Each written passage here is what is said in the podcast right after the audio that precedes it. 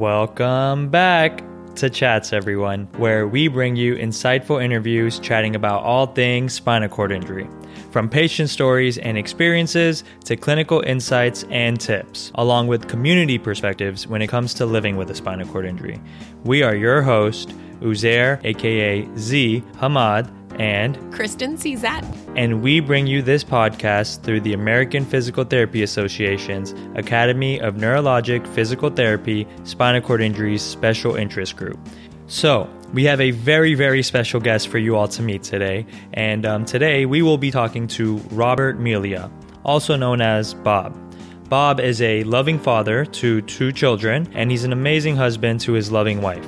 Bob is also the Spinal Cord Injury Network coordinator in Orlando for Orlando Health. Formerly, he was involved with the Miami Project with researching and fundraising, a former advisory council member for the Department of Health for Brain and Spinal Cord Injury. He is the president of the Greater Orlando Spinal Cord Injury Network, which is a chapter of the United Spinal Cord Association.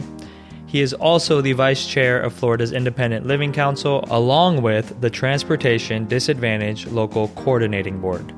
We are so pleased he was willing to talk to us today about his journey from being a person newly living with a spinal cord injury to creating the successful and rewarding life he lives today.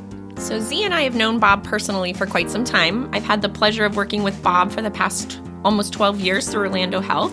And we're really grateful for all that Bob does for our local and statewide community of spinal cord injury clients. So we really, really appreciate you being here today, Bob, to talk with us. You're welcome. All right, Bob. So, first, let's start with can you tell the listeners a little bit about yourself? Yeah, I'm a dad, I'm a husband. Jeez, I don't know. I don't know how I ended up here. When I left rehab, my brothers and I still joke that my famous words were, I'm never going back to a hospital again. And uh, now I'm here five or six days a week. I had a freak spinal cord injury after a training session, swam through a crashing wave, and it, it uh, subluxated C5 and C6. Went through months and months of inpatient rehab went through a couple years worth of outpatient rehab while I was going back to school, returned to school after after I discharged from inpatient moved to Miami uh, after a couple brutal winters of going to school up in Boston and realizing that it's much easier to attend and graduate when you're wearing shorts and t-shirts and not not multiple layers of clothing so and not having to deal with snow and ice. We found our way here to Orlando back in 99 and we've been here ever since. Yeah i can imagine icy icy roads and sidewalks don't really work out well for anyone really would you mind telling our listeners a little bit about your injury, um, maybe about how old you were at the time, and a little bit about your initial experience or journey with uh, rehab?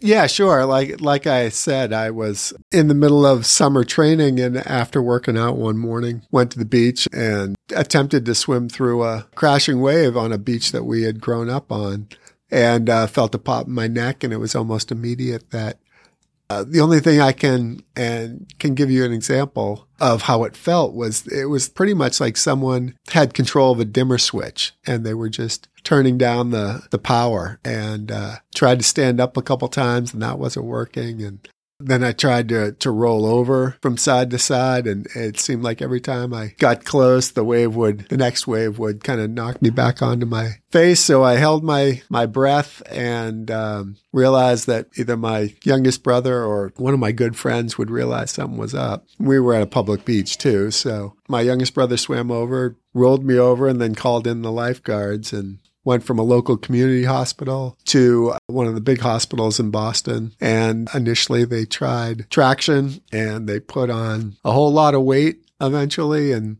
my vertebrae still weren't falling into alignment. So they decided to go in and they fused four, five, and six.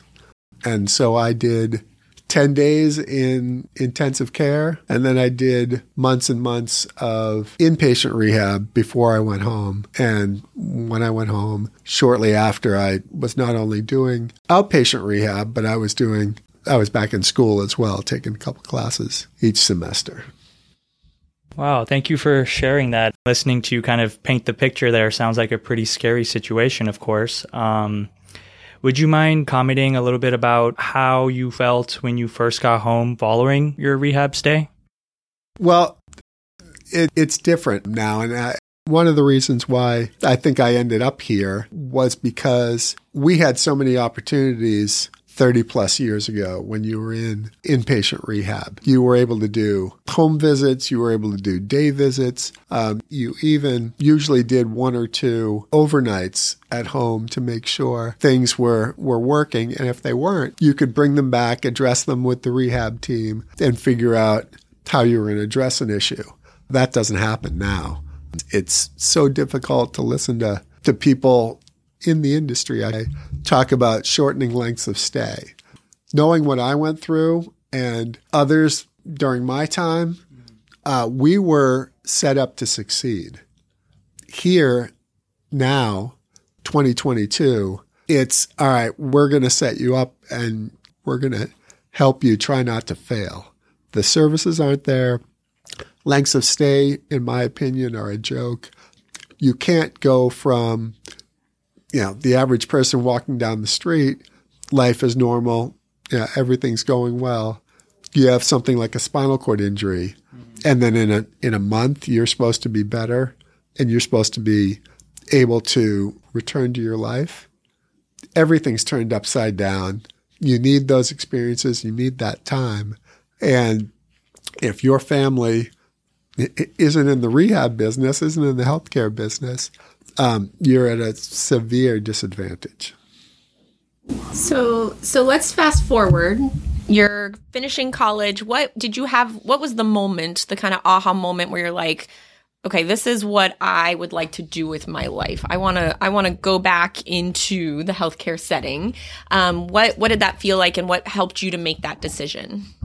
Uh, I was offered a job here at Orlando Health. Um, my degrees, my bachelor's degrees, my master's degrees are not in healthcare. They're in kind of business and uh, government. And I totally saw myself going down, you know, a, a business path, working and contracting in state or federal government when I moved up to Orlando with my girlfriend, now wife. I was um, offered different opportunities to to speak, to to get involved with community organizations, and uh, I thought it would be a great opportunity to get to know Central Florida because neither my wife nor I are from this area, and through those connections, in trying to help the then executive director of Lucerne, I didn't know she was really testing me out, vetting me for the job that I have now. Very neat. One thing I've always enjoyed the most, Bob, with our time together as coworkers and as friends is you don't just identify the barriers. You identify the barriers and then immediately say, what's next? What are we going to do to overcome that? So as you have seen this transition over years of your rehabilitation experience to now what, you know, what you described earlier to us as just such a hard starting place with the short length of stays and things that insurance allows our, our clients. Um, tell me a little bit about how you really dove into all these different organizations that you are a part of to help give back and overcome those barriers. Well, yeah, I it usually comes from a position of realizing there's an issue, but then not just complaining about it, kind of figuring out what can be done, what can be done better. Is it a policy or is it a process? And seeing the immediate need, but seeing the big picture as well. Mm-hmm. And I think just, you know, letting people understand that I'm not someone that's going to be out there complaining, it's more of addressing an issue. Mm-hmm. And and when you get to that level with people, they're much more interested and willing to work with you. As you identified, you know, some of these barriers, as you became such a integral part of our Central Florida community, tell me a little bit about kind of the the process or the steps that brought you from somebody with a brand new spinal cord injury just trying to figure out how to live life to the confidence that it takes to then get involved in all of these organizations and really take a a leading stance on how to move forward an entire community in advocacy and and all of the services that are needed. Well, for me, I was fortunate that I had a drill sergeant uh, mom who was, you know, wore multiple hats as a nurse. She would be brought into better kind of failing nursing programs. She edited textbooks. She worked with peds and, and that was kind of her passion. But then she became kind of the, at least in my world, world renowned spinal cord rehab nurse. Um, and there was a large aspect of being a drill sergeant. You know, things were black and white. I was not lying around in bed. Um, I was, you know, cathing every four hours, whether I was tired or not. Uh, if I was hanging out with friends, I better still be doing pressure reliefs because I had said it and she was holding me to it. I wasn't going back into the hospital if, if I could help it. And so between my mom knowing everything and knowing all my doctors, I was very fortunate. She also had my dad who ran construction companies and had the house practically done by the time I got home. And whatever mom said, you know, happened. So I was very fortunate that, that I had parents like that. And in not having the option to hang out and stay home and lie in bed uh, and going back to school, whether I wanted to or not, kind of forced me through that time when you think everyone's looking at you. You go to the mall, everyone's looking at you. You go to the first game I went to, professional game, was a, a Bruins hockey game. Mm-hmm. And I think it was somewhere in the middle of the game, second period, when I realized the fans were there to watch them. the eyes weren't on me. And, uh, and it kind of was that light bulb going off that if I wanted to do something, I could do it. And people in the mall were shopping. They weren't looking for me. Mm-hmm. People at a, at a Bruins game, they were watching the Bruins. They weren't looking at me. And that made, made it a lot easier to, to go out. And I also had great younger brothers who were super supportive. Um, even though it w- I knew it was difficult for them. And I had friends who some I'm, I still talk to on a weekly basis 50 something years later. And I went to elementary school with that, that I knew before kindergarten.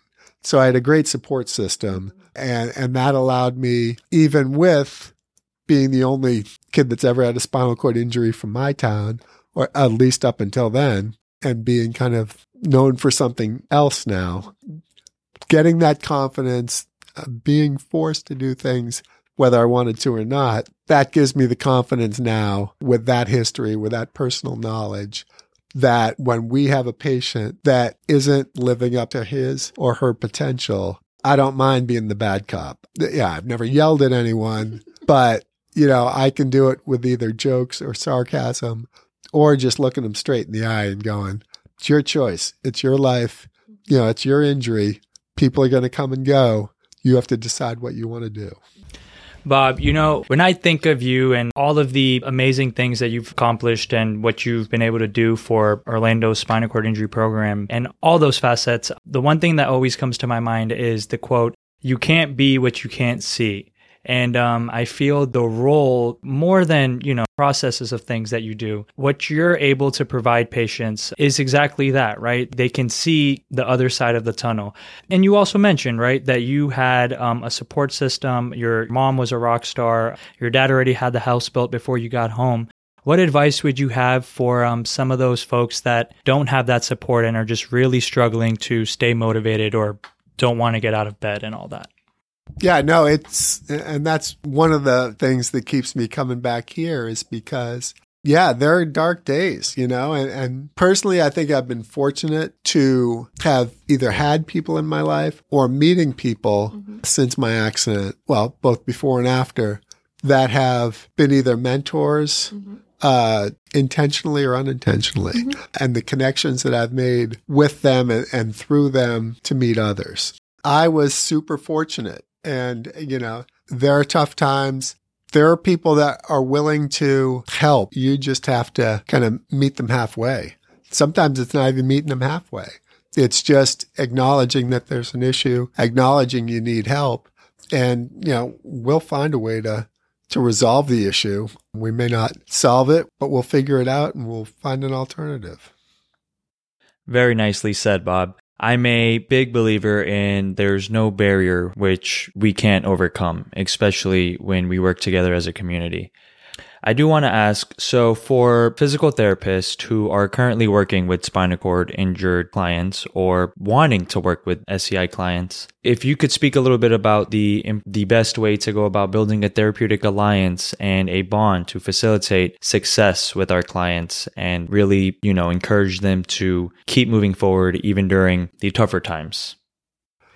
Yeah, I think for anyone, whether you have experience or, or you're new physical therapist, yeah, I think your trust or obtaining the patient's trust comes a lot easier when you meet them at their level or at least try to meet them at their level, you know, depending on where you work here at Orlando Health, you know, we get everyone under the sun. We get the super wealthy and we get the people that are here illegally and everyone in between. And, and we treat them all the same. We try to get them as many services as we can. Doesn't matter who they are, but trying to make them feel comfortable when their world is upside down, meeting them, maybe having similar interests or rivalries in professional or college sports, you know, figuring out what their interests are and, and, connecting with them builds a bond that will eventually include trust. And you may be able to push them farther than, than they would normally because the, they are realizing they're not alone. And I think that can go a long way. Well, Bob, thank you so much for talking with us today. And we really appreciate the insight that you have given us. Wherever you go, you have the gift of creating a community around you for all of those clinicians and all of those living with spinal cord injury and their families. So that wonderful family that you were born into by luck, you have provided to everyone in the community that you live in. So I do want to add in our show notes that we will put Bob's um, contact information. If anyone has any questions about how to maybe get involved in their community and create or be a part of local resources wherever it is that you live, um, we will make sure that Bob's information is in there. So he would love to give you maybe some one-on-one time um, to have a conversation.